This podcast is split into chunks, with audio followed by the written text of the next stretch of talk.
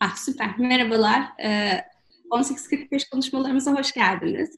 Ee, 18.45 konuşmaları aslında bizim e, konsept olarak Beşiktaş Vapur'un Kuzguncuk iskelesine varış saatinden alan bir ilham verici sohbetler serimizdi.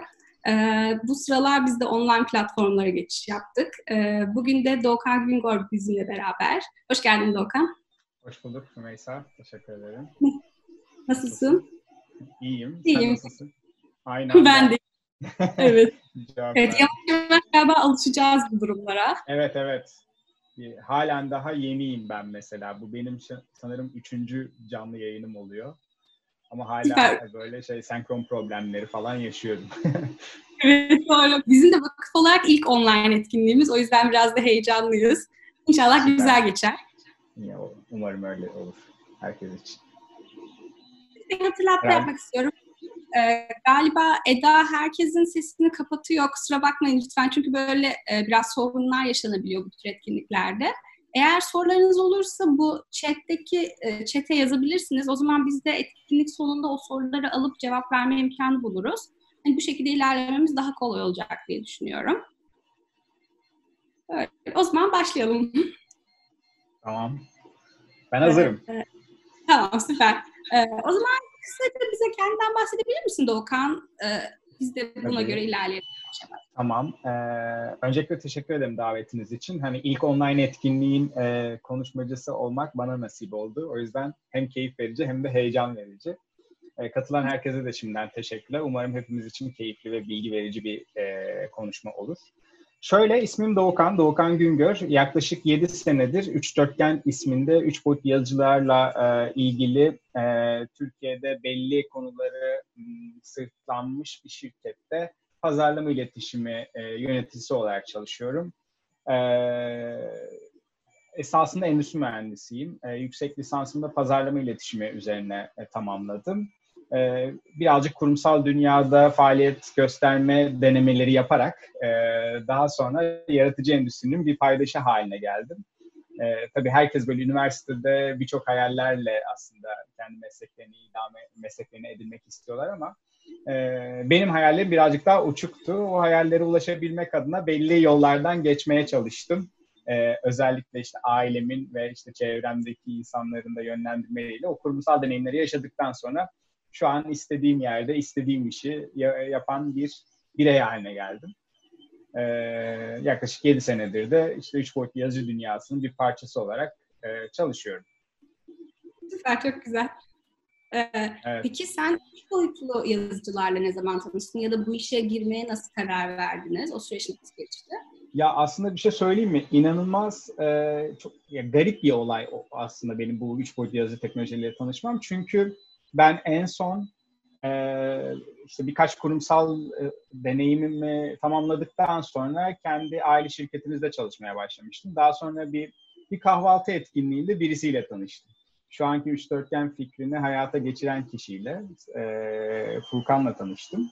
O da 2000 işte 2013'te o, tanıştık biz tabii ki. 2008'den beri aklımda olan bir fikir, fikirmiş aslında. Üç boyutlu yazıcı dünyasıyla alakalı bir konsept, mekan oluşturmak.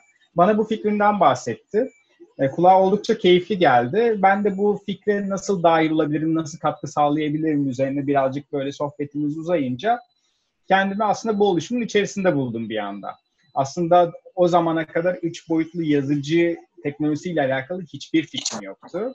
Zaten işte üniversiteden mezun olmuşum, e, kötü kurumsal deneyimler yaşamışım. En son aile şirketinde tutmaya çalışıyorken e, aslında yaratıcı dünyanın da bir parçası olmaya çok hevesli biri e, olarak e, böyle önüme düştü diyebilirim e, bu fırsat. Daha sonra 2013 Eylül ayı itibariyle üç dörtgen fikri fiziki bir mekan haline geldi. O zamanlar dünyadaki ilk konsept üç boyutlu yazıcı mağazasıydı. Ee, Türkiye'de de öyle tabii ki. Halen daha belki de hani verdiği faaliyet yani yaptığı faaliyetler ve e, kapsadığı e, alan alanla alakalı olarak halen daha hani Türkiye'de böyle çok henüz daha eşi benzeri olmayan bir üç boyutlu yazıcı mağazası aslında orası. Aynı zamanda bir kafe, işte zaman zaman atölyeler düzenlediğiniz, eğitimler verdiğiniz bir alan, bir yaşayan bir alan. Ya benim tanışma hikayem böyle çok şans eseri oldu yani dediğim gibi önceden hiç planlı ya ben işte üç boyutlu yazı dünyasında bir şeyler yapmak istiyorum diye böyle e, kağıt kalem alıp önüme bir e, gelecek çizdiğim bir süreç hiç olmadı. Şansla başladı e, ve sonra devam etti. Ve 7 senedir de işte bunun bir parçasıyım ve hala devam ediyor güzel bir şekilde. Güzel. Umarım daha güzel işlerle sürer bu birlikte. Umarım. Umarım. Ee, bir soracağım. Ee, peki mesela bu üç boyutlu yazıcı tam olarak nedir? Avantajları, dezavantajları nedir? Ya esasında evet katılan herkes için birazcık kafalardaki soru işaretlerini giderecek bir session da olsun isterim. Şimdi üç boyutlu yazıcı teknolojisi temelde çok basit bir prensibe dayanıyor. Biz e, her ne kadar bu teknolojiyi son 10 senede, hadi son, son 7-8 sene diyelim daha net bir şekilde, 7-8 senedir e, duy, duymam, duysak da esasında geçmişi 80'lere kadar dayanıyor. Yani 1984'te ilk bu teknoloji işte e, bir cihaza dönüşüyor. Ondan sonra da işte patentler alınıyor. Patentler daha sonra açık kaynak e, olarak e, insanlığa sunuluyor. Ve derken son 5-6-7 senedir de e, evlerimize girecek kadar e, ucuzlayan, aynı zamanda kolay kullanılabilen bir teknoloji haline geliyor. Temelde çalışma prensibi şu, katmanlı üretim teknolojisini kullanıyor aslında. Yani bunu da şöyle e, betimleyebilirim. Bir elinizde bir armut veya bir elma düşünün. Onu yatayda birkaç dilime ayırın ve e, parçaları bir masanın üzerinde dağıtın. Daha sonra o parçaları üst üste bir araya getirdiğinizde tekrar o elma veya armut neyse artık elinizdeki nesne onu bir bütün halinde elde edebiliyorsunuz. Yani katman katman üst üste koyduğunuzda o dilimleri tekrar bir bütün elde edebiliyorsunuz. Aslında üç boyutlu yazıcı teknolojisinde çalışma prensibi bu. E, katmanlı üretim teknolojisini kullanıyor. Yani aslında globalde e, anıldığı isim additive manufacturing. E, yani erittiği plastiği veya malzemeyi diyelim. Çünkü farklı teknolojiler de kullanabiliyor. Erittiği plastiği üst üste koyarak bir ürün haline getiriyor. Neden üç boyutlu yazıcı teknolojileri daha avantajlı diğer teknolojilere göre diye bir şey soracak olursan da onun da avantajı şu. Siz bir üç boyutlu yazıcı teknolojisiyle e, oldukça karmaşık, kompleks bir malzeme şey, e, bir tasarımı çok kolay bir şekilde üretebiliyorsunuz. Yani CNC, lazer kesim veya işte başka üretim yöntemleriyle üretilmesi mümkün olmayan tasarımlar bu katmanlı üretim teknolojisi sayesinde çok kolay üretilebiliyor. Ve tabii ki de bu e, avantaj üç boyutlu yazıcıyı da diğer üretim teknoloji, teknolojilerine göre daha m, cezbedilir kılıyor. O yüzden de şu an dünyada hani evlerden işte endüstriye kadar, atölyelere, ofislere kadar birçok yerde tek, bu teknoloji kullanılır hale geldi.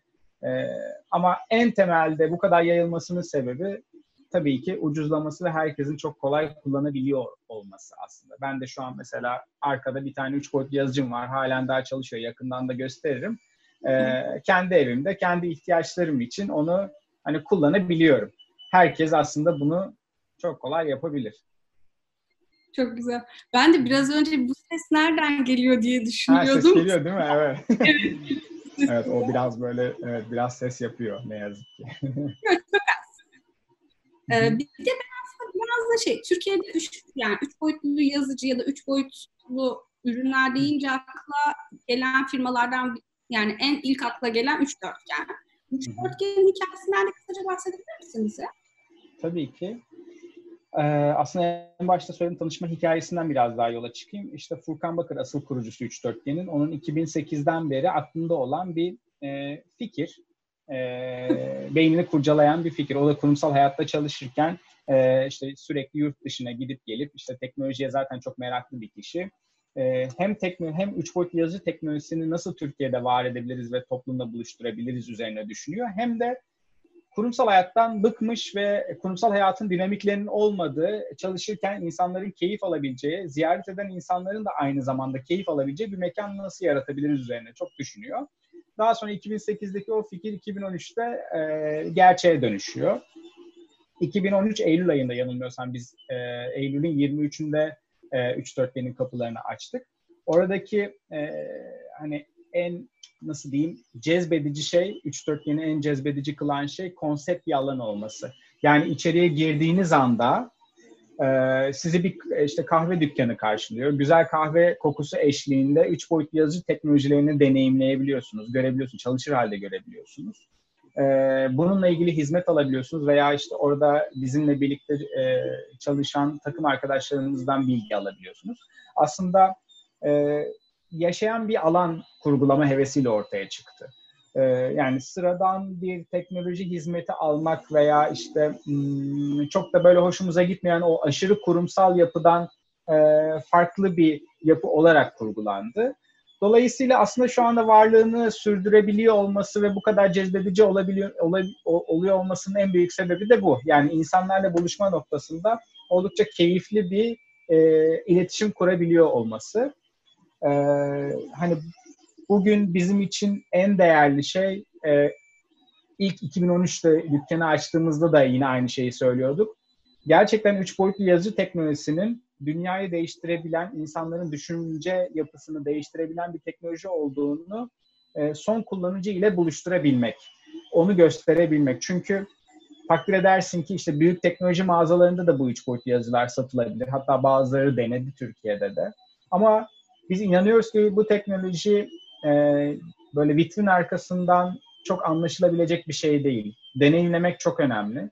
Dolayısıyla biz üç dörtgende e, bir deneyim ortamı sunmaya çalışıyoruz. İlk başlarda tabii bu daha sıktı ama son zamanlara e, geldiğimizde ve son iki senedir falan endüstrinin de ciddi oranda 3D printer teknolojisiyle buluşma hevesi veya ihtiyacı biz de birazcık o yöne kaydırdı tabii ister istemez. Ama halen daha e, o naif yapımızı, işte o keyifli ortamımızı korumaya çalışıyoruz tabii ki. Çok güzel. Peki e, hangi sektörlerde kullanılıyor üç boyutlu yazıcılar şu an hala hazırda? Ya ben bu soruya hep genelde şunu söylüyorum. Böyle çok klişe bir cevap ama 7'den 70'e herkes kullanıyor bir kere. Herkes kullanılabilir diyelim ya da daha da genişletiyorum. Ee, tabii işin istatistik verileri var. Hani size şu sektör çok kullanıyor diyebilirim. O bir kenarda dursun ama e, asıl e, kullanıcılar gerçekten her sektörde faaliyet gösteren öğrencisinden tutun da ilkokul öğrencisine, ilkokul öğrencisinden tutun da üniversite öğrencisine, e, tasarımcısına, mimarına, endüstriyel tasarımcısına, hatta işte inşaat sektöründe çalışan, yapı sektöründe çalışanlarına kadar aslında birçok kişiye veya birçok e, endüstriye e, ihtiyacı çözüm sunabiliyor. Hani üç dörtgen tarafından baktığımızda 3D printer'ın e, alıcı olarak ko- konumlandırabileceğimiz sektörlerinden başında en başında işte kalıpçılar geliyor, mimarlar Hı-hı. geliyor, endüstriyel tasarımcılar geliyor. Ee, özellikle prototipleme ve ön prototiplemede e, hızlı çözüm elde etmek isteyen e, o yaratıcı endüstri elemanları veya yaratıcı endüstri e, şirketleri, e, ofisleri geliyor diyebilirim. Ama son zamanlarda da otomotiv sektörü, uçak sanayi, savunma sanayi sektörleri de 3D printer'ı ciddi anlamda kullanıyor. Hani nerede kullanılıyor, e, niçin kullanıyor, neden alıyorlar diye soracak olursam da aslında en büyük sebeplerinden bir tanesi prototipleme. Yani hani eminim burada katılımcıların çoğu da hani tasarım ekosistemine hakimdi ve o ekosistemden geliyordur. Onlara da birazcık e, betimleyici olsun. Atıyorum şimdi şuradan bir tane örnek. E, mesela kalem. Ben bir endüstriyel tasarımcıyım ve bir kalem tasarlayacağım ve bunun üretilmesi için e, işte bir işleme gireceğim. Ama seri üretime geçmeden önce tasarladığım bu kalemin bir ön prototipini ben hemen aslında evimde üretip görebiliyorum. Dokunuşunun nasıl olduğunu, işte ergonomik mi değil mi, e, kullanırken hangi e, özelliklerini değiştirebilirim beni rahatsız eden. Bu ve benzeri birçok soruyu önden sorup önden cevaplayabilmek adına üç boyutlu yazıcı teknolojisi ciddi bir avantaj sağlıyor. Bu yüzdendir ki işte bu endüstriler ön prototiplemede veya prototipleme sürecinde 3D yazıcıyı artık ciddi anlamda kullanıyor. Hani bundan 3 sene 4 sene önceye gitsek, gitsek şunu derdim e, üç boyutlu yazıcı teknolojisi henüz endüstri tarafından çok kabul görmeyen e, bir e, amaç olarak daha çok e, yani ihtiyaç veya araç değil de bir amaç olarak görülen bir teknoloji iken bugün artık ciddi anlamda bir ihtiyaç haline geldi. Ee, işte mimarlar mesela e, bizim en çok hani müşteri kitlemizin büyük bir tarafını oluşturan hani portföyün büyük bir e, kısmını oluşturan taraf mimarlar. Mimarlar da mesela özellikle maket üretimlerinde ciddi anlamda kullanıyor. E, hani bir müşteri sunumuna giderken ortaya çıkacak olan modelin veya tasarımın ne olduğunu ona direkt olarak gösterebiliyor olmak ve bunu hızlı bir şekilde sunabiliyor olmak yine üç boyutlu yazıcı teknolojisiyle çok mümkün hale geliyor. Hatta bazen şöyle case'ler de duyuyoruz, şöyle durumlar da duyuyoruz. Yani müşteriye gitmiş mesela onun işte onun için bir diyelim ki bir ev, bir ofis tasarlanmış. Onu üç boyutlu yazıcıda maketini üretmiş. Sadece e, müşteriye göstermek için. E, hani böyle çok ısrar edip o maketi de alanlar oluyormuş mesela. Hani biz şey diyoruz ya ne olacak alsın zaten makinesi, fabrikası sende bir tane daha üretirsin. Çok önemli değil. Dörtgende de çok oluyor bu çünkü. Ee, o yüzden hani e, hem böyle ön gösterimlerde hem işte ön prototiplemelerde veya direkt son kullanıcı ürünü olarak da kullanılabiliyor. Yani mesela dünyada çok fazla örneği var. 3D printer'dan işte çanta üretiyor. Mesela son kullanıcı ürünü hani moda sektöründe e, kullanılabiliyor. Veya işte yine aksesuar, kıyafet üzere aksesuar üretip satışını gerçekleştirenler var. Kek kalıbı, kurabiye kalıbı üretip satışını gerçekleştirenler var. Bunların hepsi aslında son ürün kullanıcısı. Yani hani bir tane örnek verecek olursam mesela şu bir işte e, telefon tutucu. Hani bu üç boyutlu yazıda ürettiğim bir şey. E, bu direkt son ürün. Aslında ihtiyacım olan telefonu dik tutmasını istediğim işte bir tane örnek olarak göstereyim. Telefon dik tutmasını istediğim bir tasarım bu.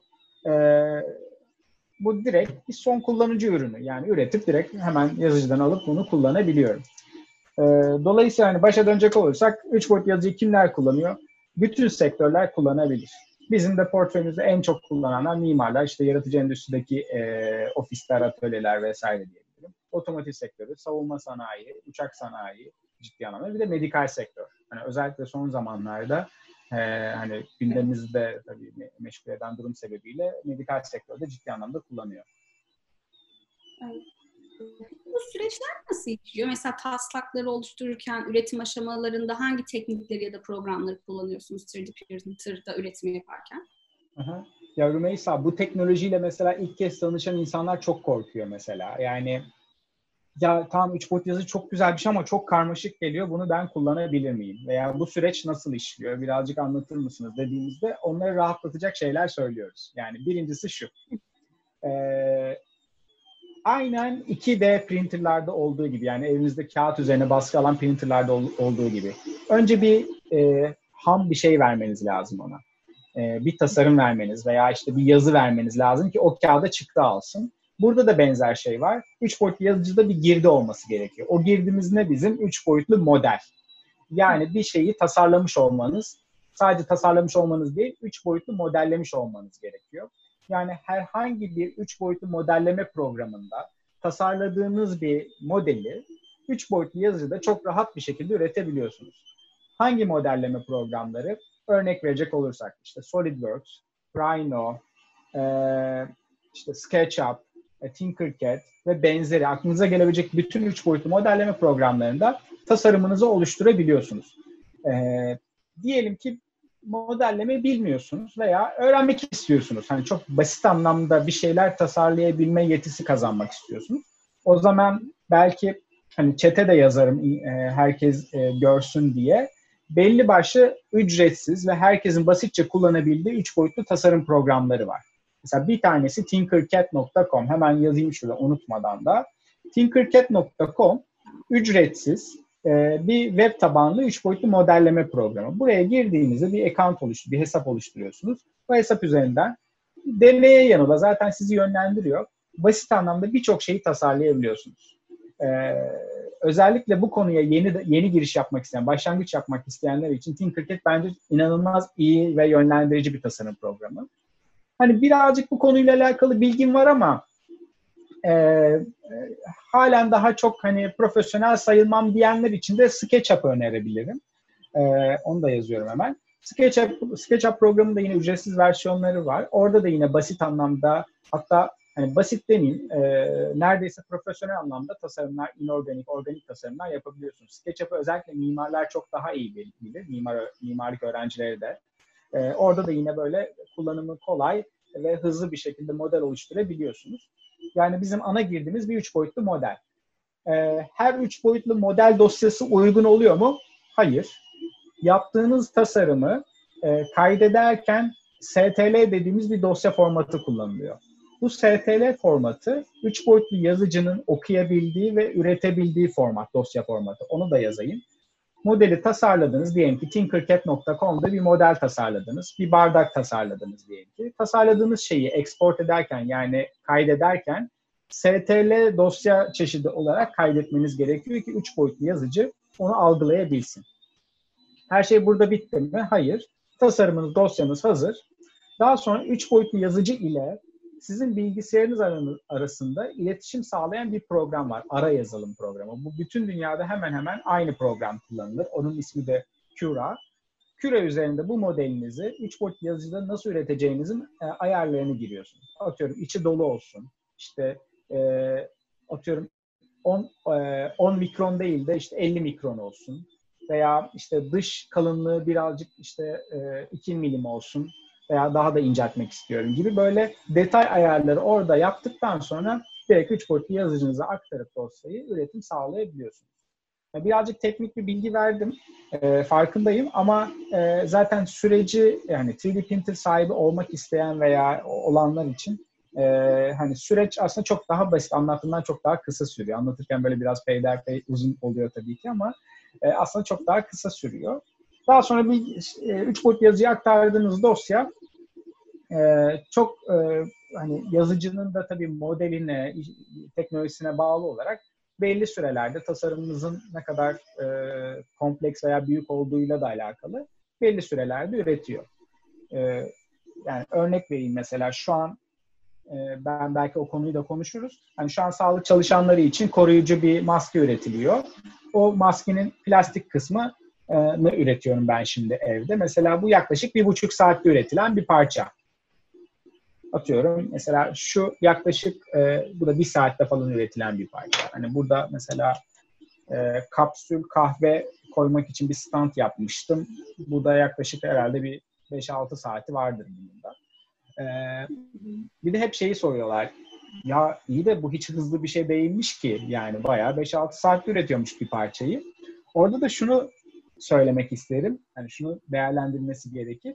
Şimdi ben böyle bir tasarım yaptım ve bunu üretmek istiyorum. Elimde üç boyutlu yazıcı yok. Bu konuyla alakalı hiçbir teknolojiye de sahip değilim. Nereye gidip üreteceğim noktasında da belki çok fazla bilgi sahibi değilim. Ee, gideceğim bir kalıpçıya veya ne bileyim işte ahşap e, kesebilen bir e, ofis şey atölyeye gideceğim belki yaptıracağım. Ee, yani bunu temin edebilmek için bayağı bir zaman ve emek harcayacağım aslında. Şimdi e, bunu düşündüğümüzde diğer üretim yöntemleri üretim yöntemleriyle karşılaştırdığımızda bunu 3 boyut yazıcıda üretmek evet 5 saat sürüyor ama diğer üretim yöntemleri için harcadığımız zaman artı üretim için neredeyse bir 2-3 gününüzü harcamış oluyorsunuz. Aslında avantaj burada ortaya çıkıyor birazcık. Bunu gözetmek gerekiyor yani. Benim de aslında bir sonraki sorum şuydu. Artık yani 3D printerlar çok popüler ve neredeyse herkesin evinde var. Neden bu kadar popüler oldu diye soracaktım ama birazcık buradan da cevabı aldım gibi ekstra söylemek istediğim bir şey var mı acaba bunlar için?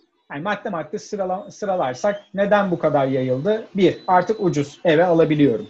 Yani e, evde kullanılabilecek kadar ucuzladı. İki, e, kullanımı kolaylaştı.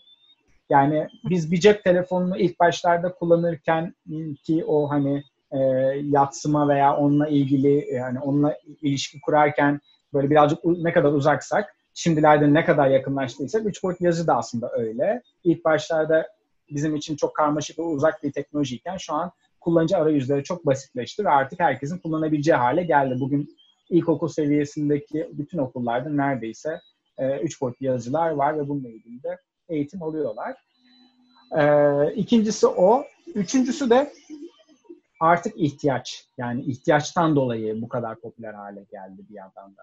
Hani 5 sene, 6 sene önce biz 3 boyutlu yazıcıyı popüler bir 3 boyutlu yazıcı olarak, yani popüler bir teknoloji olarak değil de hala ulaşılması zor bir teknoloji olarak e, algılıyorduk. Çünkü işte televizyonlarda görüyoruz, YouTube videoları görüyoruz. İşte e, hani 3 boyutlu yazıcıyı bu kadar duyulmasını sağlayan en önemli haberlerden bir tanesi silah üretilmesiydi.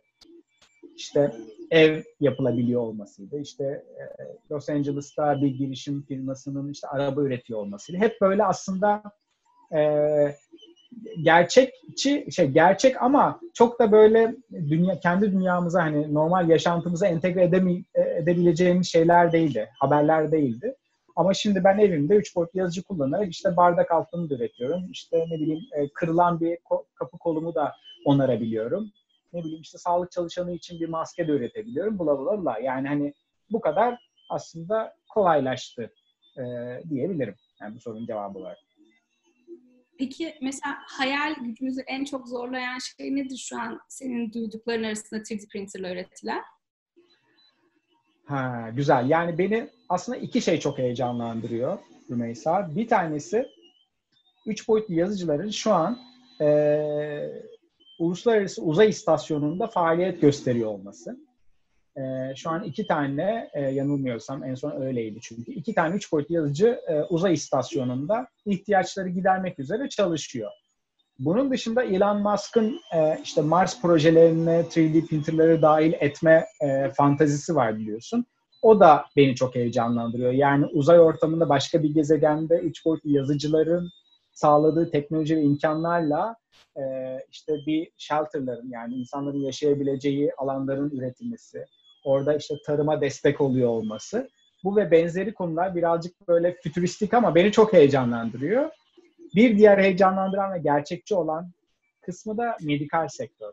Yani insan hayatını direkt etkileyen e, veya insan insanın yaşamına katkı sağlayabilecek şekilde kullanılıyor olması beni çok heyecanlandırıyor. Burada da hani birkaç örnek vereyim. Mesela Türkiye'de de birçok medikal cihaz üreticisi veya protez üreticisi üç boyutlu yazıcıları direkt kullanıyorlar. Mesela işte bir implant geliştirmek için kullanılıyor. Veya işte ne bileyim kol kırıklarında e, belli, şimdi onların isimlerini çok da doğru söyleyemeyebilirim. İşte kol kırıklarını daha hani düzgün halde hani birbirine kaynamasını sağlayacak yapılar üretmek için, vücut yapıları üretmek için kullanılıyor. Diş hekimlerinin ciddi anlamda kullandığı bir teknoloji. Yani bu mesela benim ben, hala bana çok ilginç geliyor. Mesela diş hekimi olan e, dostlarımız var. Üç boyutlu yazıcıda işte hastasının e, çene yapısını e, üretmemiz için bize geliyor mesela. Biz üretiyoruz. Sonra o çene yapısına uygun diş modellerini kendisi yapıp işte hastaya naklediyor. Hani bu ve benzeri süreçler hala beni çok heyecanlandırıyor. Bir de işin tabii daha e, ileri boyutu var. İşte organ üretimi. Haberlerde çok evet. diyoruz. İşte üç boyutlu yazıda işte kalp üretildi, yok böbrek üretildi vesaire falan. Tabii birazcık işte işin popüler tarafı var. Hani üretildi derken hani kalp üretildi, insana nakledildi ve çalışıyor gibi değil. Hani kalbin yerine geçebilecek veya kalp işlevini en azından bir süre e, edinebilecek bir yapının üç boyutlu yazıcılar sayesinde üretilebileceğine dair aslında o haberler. Yani tam böyle gerçekçi anlamda bir organ değil de organın yerine geçebilecek yapay bir organ üretimi. Ee, bir de bir örnek daha vereceğim. O beni çok heyecanlandırmıştı. Mesela bir bebeğin kalp ameliyatı yapılması lazım bir bebek için. Ancak çok riskli bir ameliyat. Dolayısıyla o ameliyatı yapmadan önce e, doktorlar bebeğin kalp röntgeninden 3 boyutlu modelini 3D printer'da üretiyorlar ve ilk müdahaleyi, örnek müdahaleyi o kalp üzerinde yapıyorlar. Orada başarılı olduktan sonra gerçek ameliyata geçiyorlar. Aslında bir mock-up'ını yapıyorlar önce. İşte burada da bir üç boyutlu yazıcı kullanımı, var. İşte bu da çok heyecan verici. Yani direkt bir organ üretmek gibi hani e, değil, aslında daha gerçekçi hastanelerde bile şu an e, ameliyat öncesi mock-up'lar uygularken de 3D printer ciddi anlamda kullanılıyor. Çok güzel. Bir de Şimdi şunu da merak ediyorum. Yeni teknolojiler ne bileyim tasarım dünyası ya da başka dünyalarda da yenilikler getiriyor. Ee, acaba 3D printerlar tasarım dünyasında ne tür değişiklikler meydan yani imkan sağladı? Ee, ben bu, bu soruyu e, kesinlikle sağladı. Şimdi bir tasarımcı kimliğiyle konuşmam çok doğru olmaz. Eminim burada çok profesyonel tasarımcılar vardır şimdi. Yanlış bir şey söylemek hiç istemem. Ama ben birazcık şuna inanıyorum. Üç boyutlu yazıcı teknolojisinin bu kadar kolay üretim imkanı sağlayabiliyor olması bir tasarımcı için e, sınırları tamamen ortadan kaldırıyor kaldırıyor demektir. Yani önceden bir şey tasarlarken üretim imkanları kısıtlı olduğu için ve sonucu hemen göre, göremeyeceğimiz için en hızlı şekilde bunun sonucunu alabileceğim parametrelere göre bir tasarım yapmam benim için daha iyidir diyorduk. Ama şimdi masamın diğer ucunda bir üç boyutlu yazıcı var. Aklımdaki, hayalimdeki neyse bunu özgürce tasarlayıp hemen sonucunu görebiliyorum. Dolayısıyla kendi adıma söyleyebileceğim en önemli şey bu. Sınırlar ortadan kalkmış oldu. Çünkü ben anında bir sonuç alabiliyorum. Tasarımsal anlamda bir hatam varsa veya tasarımsal anlamda bir iyileştirme sürecine gireceksem üç boyutlu yazı sayesinde bu süreci inanılmaz derecede kısaltmış oluyorum. Çünkü yani mesela şöyle bir örnek vereyim. Hani marka vermeyeyim de yani Türkiye'de işte cam üreticilerinden bir tanesi e, bardak üretiyor mesela. O, şimdi daha doğrusu şöyle bardağı tasarlıyor. Yani, e, böyle birebir konuşmamızda duyduğum şeyi söylüyorum size. E, hatta birazcık o, o, o minvalde konuşacağım. Ya abi bardağı tasarlıyorsun. Düşünsene ben işte e, üç boyutlu modelleme programı üzerinde bunu tasarladım ve hani bir iki saat sonra hemen bilgisayarımın yanındaki bir alette bunu üretip direkt elimde bu sonucu görebiliyorum. Yani benim seri üretime geçmeden önce tasarım deneyi e, iyileştirmesi yapmadan önce bu veriyi elde edebiliyor olmam istediğim tasarımı yapmamda bana imkan sağlıyor aslında. Ben şimdi belki de bunu işte e, farklı metotlarla üretmek zorunda olduğu için tasarımsal kısıtlara girmek zorundayken şimdi o kısıtlar tamamen ortadan kalkmış durumda oluyor demişti. Hakikaten de öyle. Benim için de öyle. Yani eminim tasarım dünyasında üç boyutlu yazıcı kullanan kişiler için de öyle. Ve bir diğer şey de şu. E, üç boyutlu yazıcı teknolojisi aslında üretimin demokratikleşmesini sağlayan bir teknoloji. Yani aslında herkesin birer üretici olabilme, ve hatta bir tık daha arttırıyorum. Herkesin birer tasarımcı olabilme e, potansiyelini ortaya çıkartmış oluyor. E, biz hani dünyada buna e, isim verilecek e, isim veriliyor işte. Üretimin demokratikleşmesi deniliyor. Ben bu tanımı çok seviyorum. E, herkes veya tasarımın demokratikleşmesi de diyebiliriz artık.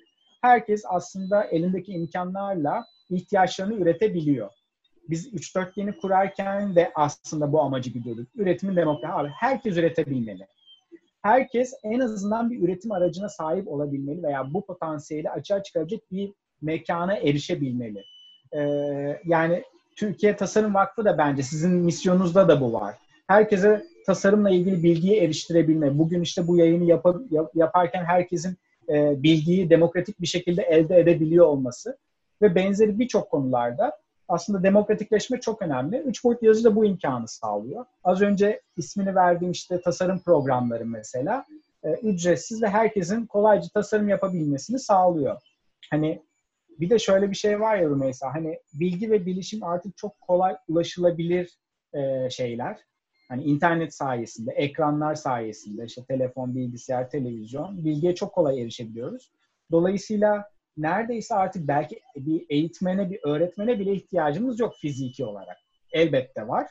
Ama hani bilgiye çok kolay erişebildiğimiz için bugün bile hani işte uzaktan eğitim bizim burada yaptığımız işte konuşma serileri vesaire e, çok kolay bir erişim imkanı sağlıyor. Bir demokratik bir erişim imkanı sağlıyor.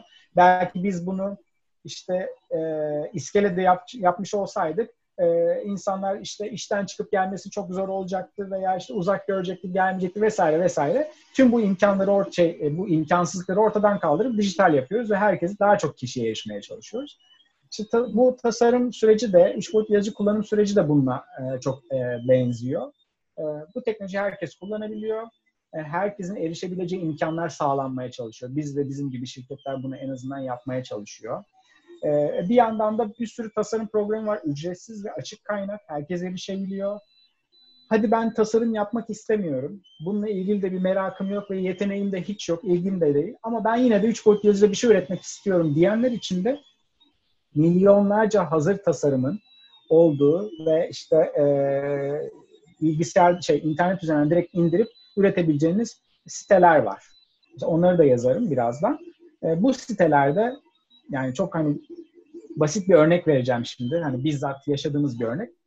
E, blenderımızın şey içerisindeki bir plastik bir makara gibi, çark gibi olan bir parçası kırılmıştı. Eski model bir blender.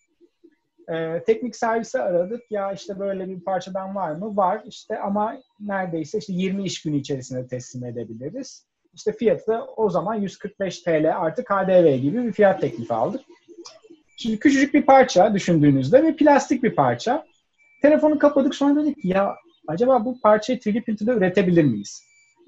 Şimdi evet e, üretebiliriz. Tasarlarsak üretebiliriz. Ama e, acaba bu parçayla alakalı problem yaşayan birisi daha önce bunu tasarlayıp internete koyup acaba e, hani açık kaynak olarak herkese dağıtmış mıdır diye düşündük. Bu sefer işte bir siteye girdik. İşte bu az önce birazdan paylaşacağım siteye. E, yazdık işte Blender'ın markasını. Bir baktık orada hakikaten aynı şekilde parçası kırılan bir kişi tasarlamış onu ve hani insanlığa hizmet olsun diye ücretsiz bir şekilde siteye koymuş. İndiren herkes orada basıp e, tekrar kullanabiliyor. Ya inanılmaz bir şey bu. Yani açık kaynak olması, open source ve işte üretimin demokratikleşmesi e, kültürü işte tam anlamıyla bu demek. Ben o tasarımı indirdim. Yani indirdik, üç boyutlu yazıda ürettik. E, Blender'ımıza taktık ve eskisi gibi çalışıyor. Şimdi ben o tasarımı üretmek için malzeme e, maliyeti atıyorum 50 kuruş falan gibi bir şey harcadım. 20 ee, gün, 20 iş günü içerisinde bana teslim edecek ürünün parçasını ben yarım saat içerisinde ürettim. Yani e, şuna geldik. Zaman ve maliyet noktasında aslında ciddi bir avantaj sağladım. Kim sayesinde? Biz ve bizim gibi problem yaşayan insanların işte tasarladığı e, şeyleri açık kaynak, üretim demokratik, üretimin demokratikleşmesi kültürüne yakın olan insanların tasarladığı modeli internete koy, koymasıyla aslında mümkün hale geldi. Bu ve bunun gibi birçok şey var. Yani şu an işte bu sağlık çalışanları için ürettiğimiz tasarımlar da tamamen açık kaynak kodlu. Ne bileyim işte Ikea'dan aldığınız herhangi bir ürünü hacklemek istediğinizde veya kırılan masa bacağı işte masa bacağınızı bir parçasını üretmekten tutun da e, işte telefon standlarına kadar aklınıza gelecek hemen her şey bu sitelerde zaten ücretsiz bir şekilde paylaşılıyor.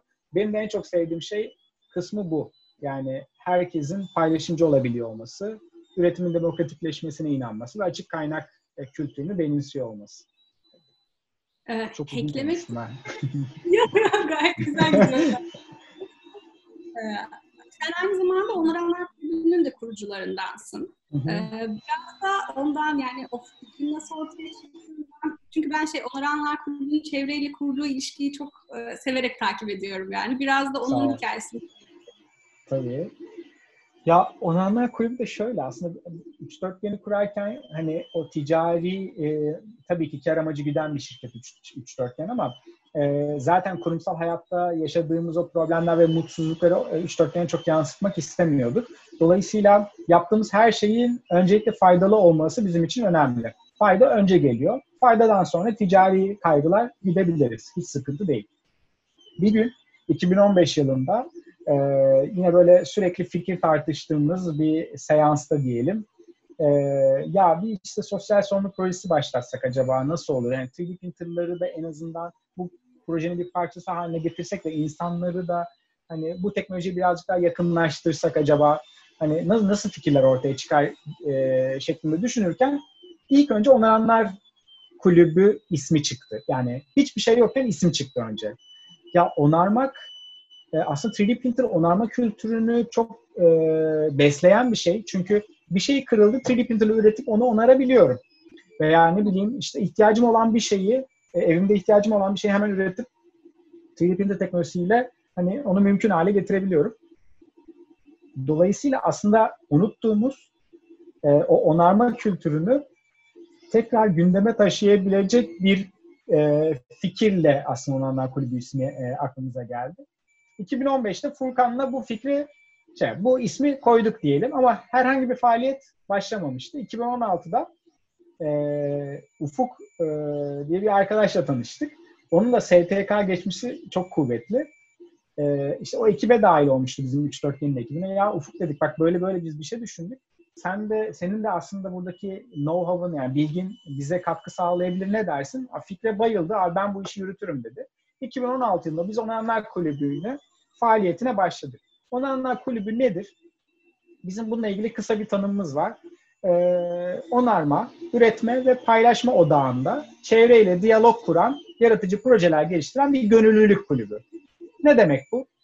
Biz her gün evden işe, işten okula, okuldan arkadaşlarla buluşmaya giderken aslında sokakları, çevremizi e, bir araç olarak görüyoruz ama hiç dikkat etmiyoruz. Yani çevrenin tasarımına dikkat etmiyoruz. Oradaki sokak mobilyasının tasarımı hiç bizi ilgilendirmiyor. Halbuki yaşadığımız alan, kentler bizim. Yani kamu kamunun e, şeyleri, e, alanları aslında. Tabii ki belediyeler, işte yerel yönetimler o alanları daha iyileştirmek için elden gelen çabayı sarf ediyor.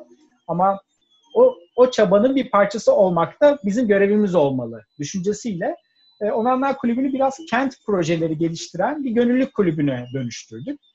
İlk işimizde sokak mobilyalarından bir tanesi olan o işte telefon kutuları vardır yani her sokağın başında görürüz. Ee, işte bu internet ve telefon ihtiyacını, ihtiyaçlarını gizleyen bir e, sokak mobilyasıdır o. Dedik bu sokak mobilyasında böyle ufak bir dokunuş yapsak e, insanların dikkatini çekebilir miyiz acaba o mobilyaya? Çünkü her gün önden geçiyoruz ama acaba hani belki aramızda vardır bilmiyorum ama bir şehir bölge planlamacı veya bir mimar veya ne bileyim işte bir tasarımcı veya sokaktaki o sokakta yaşayan herhangi biri. Ya bunun tasarımı şöyle olsaydı daha iyi olmaz mıydı? Veya bu kent hikayesiyle uyuşan bir tasarıma dönüşse daha iyi olmaz mıydı diye acaba düşünüyor mu diye biz düşünürken dedik ki tamam biz bu sokak kutuları şey sokaktaki bu mobilyalara bir farklılık katalım dedik. İşte 3D printer'da ürettiğimiz çeşitli tasarımlara sahip saksıları üretip o e, telefon kutusu üzerine monte ettik işte boyadık vesaire falan. İçine de çiçekler ektik. Bu bizim ilk işimiz oldu.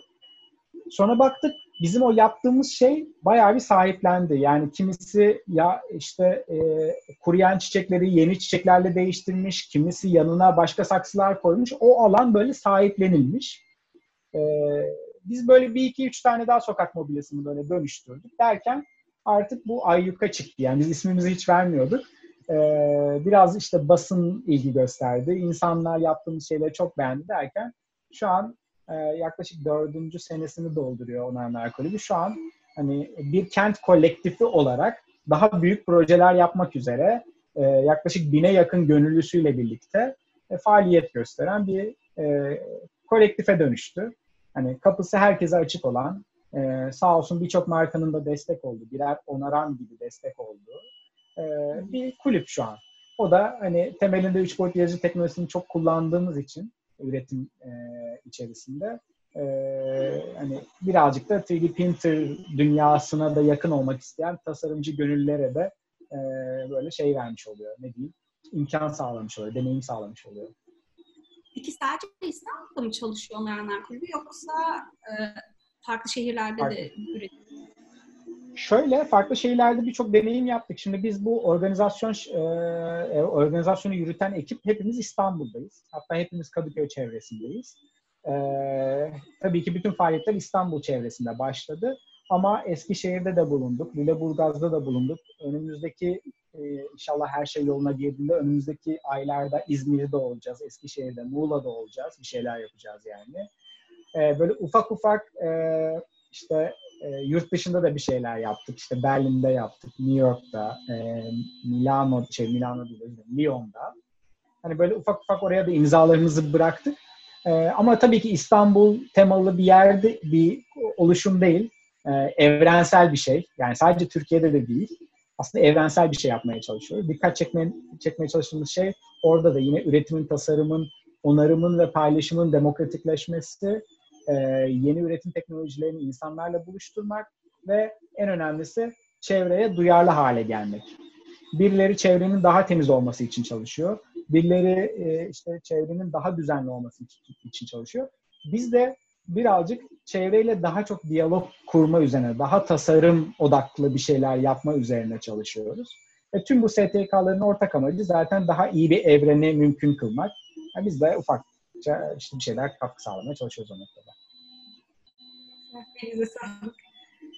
Bu aralar yani son günlerde dünyanın tek bir gündemi var. Covid-19. Sizin e, yani umarım daha iyi olur en kısa zamanda her şey.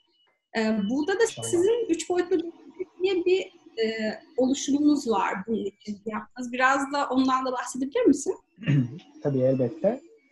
Aslında şöyle 19 Mart 2020 akşamı e, sevgili arkadaşlarım Ramazan Subaşı ve İlker Vardarlı e, şöyle bir fikirle yola çıkıyorlar. Ya e, dünyada e, hiç benzeri görülmemiş bir durum söz konusu.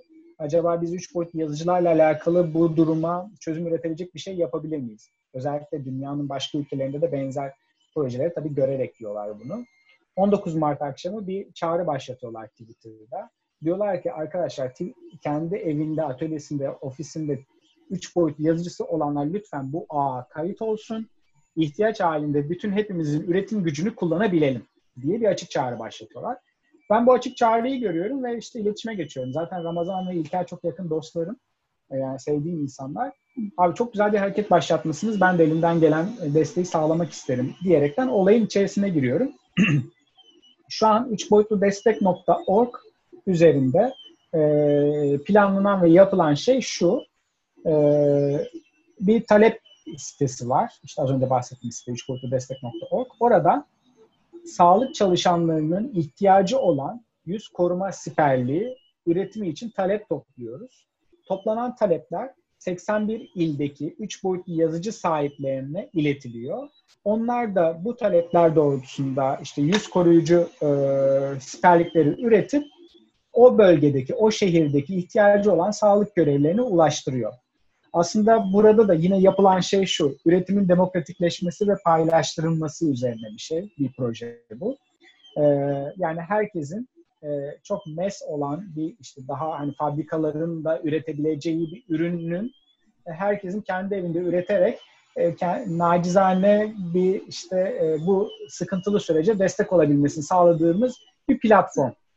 Platformun işte dediğim gibi fikir babası İlker ve e, Ramazan onların oluşturduğu komünite ile birlikte şu an e, yanılmıyorsam bugün açıklandı hatta e, şeyleri yine e, son bir haftalık raporu.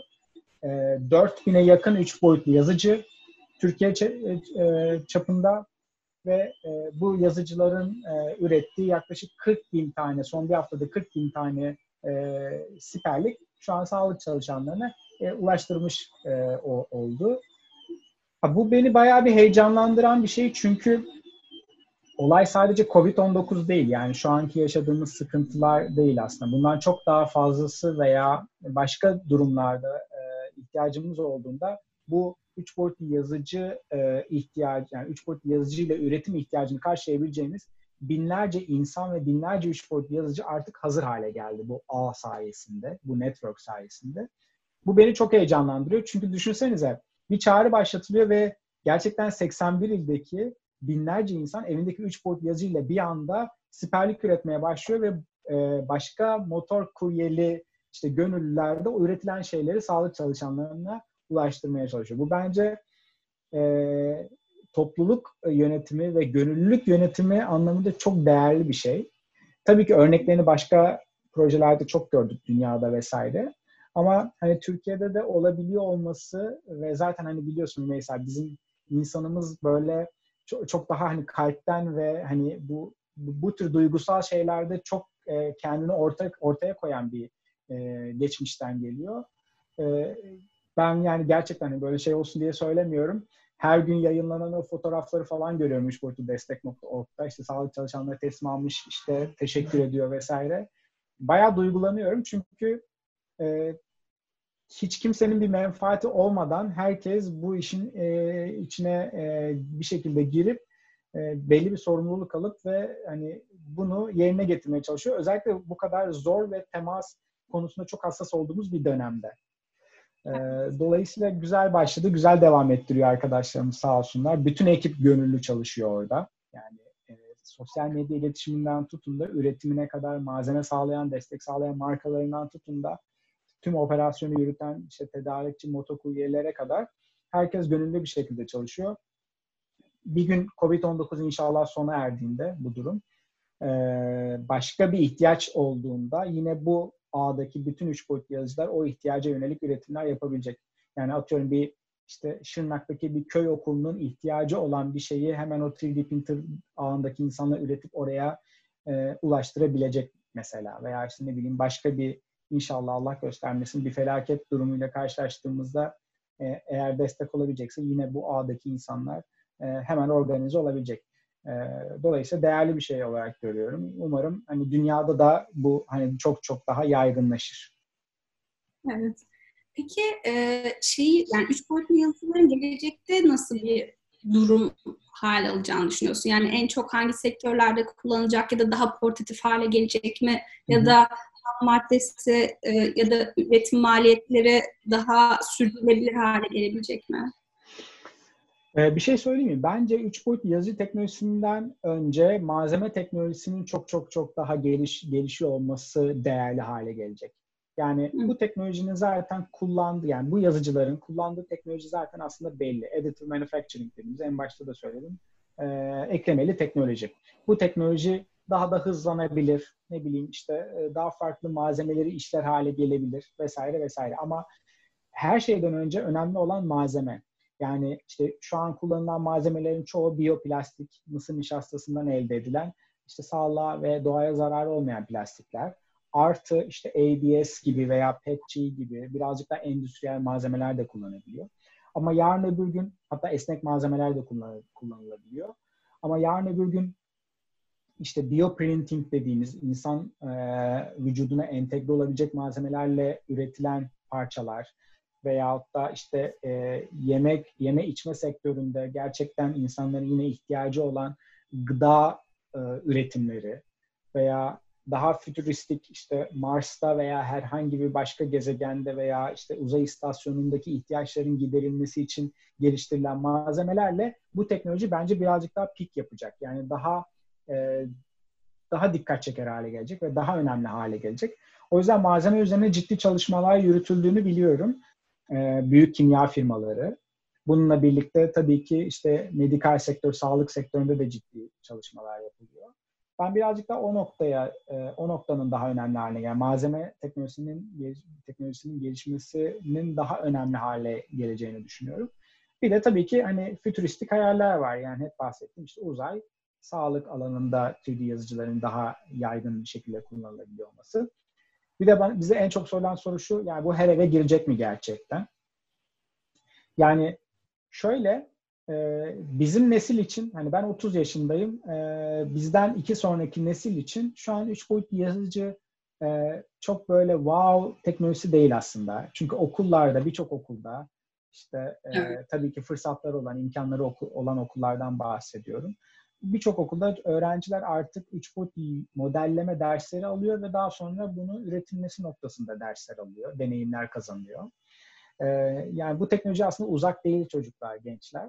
Ee, bu neslin e, bizim gibi işte bizim gibi daha böyle iş sahibi olma dönemi geldiğinde, büyüdüklerinde diyelim, büyüdüklerinde aslında işlerinde ne kadar 3D printer'ın e, önem arz ettiğini veya işte ne kadar böyle mainstream bir şey olduğunu deneyimlemiş olacaklar.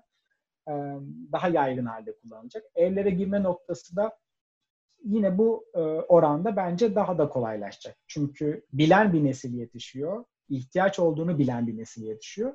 Dolayısıyla o nesil evlerine bu teknolojiyi sokacaktır diye tahmin ediyorum. Ama ben şöyle örnekliyorum bunu. Mikrodalga gibi. Yani mikrodalga aslında ihtiyacımız olan, çok ihtiyacımız olan bir şey değil ama işimizi kolaylaştırıyor. Yani 3D printer da bence onun gibi bir şey. Yani e, aman aman böyle inanılmaz ihtiyacımız olan bir şey değil belki ama olursa iyi olur dediğimiz bir teknoloji. Belki daha da ucuzlarsa, daha da erişilebilir hale gelirse evet yani e, evlerde çok kullanabileceğimiz bir teknoloji olacaktır diye tahmin ediyorum. Peki o zaman yavaş yavaş toplamak adına bu teknolojiyle tanışmak isteyen kişilere ne tür tavsiyelerin olur? Ya da zaten bazı kaynaklar önerdin ama önereceğin başka alternatif kaynaklar olur mu? Ya şunu söylemek isterim. Ee, hem e, yani söylediğim şeyi de birazdan çürütü, çürüteceğim. Şöyle, Bence e, şu an evde kaldığımız süre boyunca yeni bir şeyler öğrenmek isteyen kişiler basit üç boyutlu modelleme programlarını öğrenmeye zaman ayırabilirler. Bunun ben yakın gelecekte e, çok önemli ol, olacağını düşünüyorum. Bence şu an bile önemli ama hani e, eğer bir yeni bir meslek sahibi olanlar veyahut da e, işte mimarlık veya herhangi bir tasarım bölümünden mezun olan kişilerin üç boyutlu yazıcı teknolojisine yakın olması zorunluluğunu e, zorunluluğu olduğunu düşünüyorum. Yani yeni bir ofise başlayacak olan, tasarım ekosisteminde bir işe başlayacak olanların üç boyutlu yazıcı teknolojisi kesinlikle biliyor olmasını önemli görüyorum. E, dolayısıyla bu zamanda belki modelleme noktasında güzel e, yani bir yani imkanlar var şu an. E, ona zaman ayırıp öğrenebilirler. Ama bir yandan da toplumda da şöyle bir baskı var. Şimdi hepimiz evdeyiz. Bir şeyler öğrenmemiz lazım. Asla zamanımızı boşa harcamamamız lazım. Bir bilgi yüklenmemiz lazım gibi bir şey de var. Bir durum da var. Yani işte bir sürü canlı yayınlar, bir sürü atölyeler, işte etkinlikler, şunu yapın, bunu yapın, kitap okuyun, işte e, şu e, tasarımı öğrenin, işte modelleme yapın vesaire gibi. Bir yandan da böyle de bir baskı var. Hani bu baskıyı çok hissetmeden gerçekten buna yakın hissediyorsanız zaman ayırabilirsiniz üç boyutlu modellemeye. Onun için ücretsiz olan programları muhakkak kullanın. E, 3D printing anlamında ya ben bir şey tasarladım ama bunu üretmek istiyorum şimdi. Yani bir örnek görmek istiyorum. Nedir? E, diyenler için de işte üç dörtgenle iletişime geçerlerse biz elimizden geldiğince e, onların yaptıkları tasarımları fiziki hale getirip e, hani ortaya nasıl bir şey çıkardıklarını onlara gösterebiliriz. E, hani nacizane tavsiyem bu olur. E, biraz modelleme, özellikle tasarım ekosisteminde yer alıyorsanız e, kesinlikle üç boyutlu modellemeyi e, bir amaç olarak kendinize edinin derim. Özellikle şu zamanımızın bol olduğunu e, düşündüğümüz bu anlarda. Hı hı. Ee, bir tane de sorumuz varmış sanırım. Ee, mimari açıdan düşünürsek yazıcının çıktısı soyut oluyor diye birisi hı hı. kim olduğunu bilmiyorum kusura bakmasın. Ee, bu durum sanki hani daha so, somut hale nasıl gelebilir diyor ama aslında gayet somut olmuş oluyor bilemedim. Yani evet aslında olayı bu zaten hani evet. Soyut olan şey dijitaldeki şey yani bilmiyorum şimdi mimarlık dünyasındaki terimlerden belki başka bir şey anlatmaya çalışıyordur ama e, soyut olan şey zaten dijitalde olan tasarım. Biz onu somut hale getiriyoruz. Yani şimdi hatta şöyle göstereyim, şöyle yakınlaştıracağım kameraya. Şimdi az önce bitti tasarım mesela. Bu biraz e, az önce bilgisayarımdaki bir tasarımdı. Şöyle çıkartayım siz de yakından görün. Az önce bilgisayardaki tasarımdı, soyut bir tasarımdı. Şimdi somut hale geldi. Evet. Yani mimarlar için de benzer şey var. Yani bunu bir kubbe olarak düşünelim. Yani mimarlık parçası olarak düşünelim. Bu soyuttu. Ee, bir 3 saat önce bilgisayarımdaki modeldi. Şimdi fiziksel bir model haline geldi. Hı hı. Süper. O zaman çok teşekkür ederiz Okan. Ee, ben Güzel teşekkür ederim. ve keyifli bir sohbet oldu bizim için. Umarım öyle olmuştur. Daha sağlıklı günlerde iskelede tekrar görüşürüz. Tüm İnşallah ben teşekkür ederiz. Dört gözle bekliyorum tekrar eski günlere dönüp iskeleye gelip çalışmak için. Evet inşallah biz de. Evet tamamdır. Çok teşekkürler. Ben Görüşürüz. teşekkür ederim. Herkese de Herkes... çok teşekkür ederim katıldığınız için. Aynen öyle. Herkese teşekkürler. Sağlıklı günler. Hoşçakalın. İyi akşamlar. İyi akşamlar.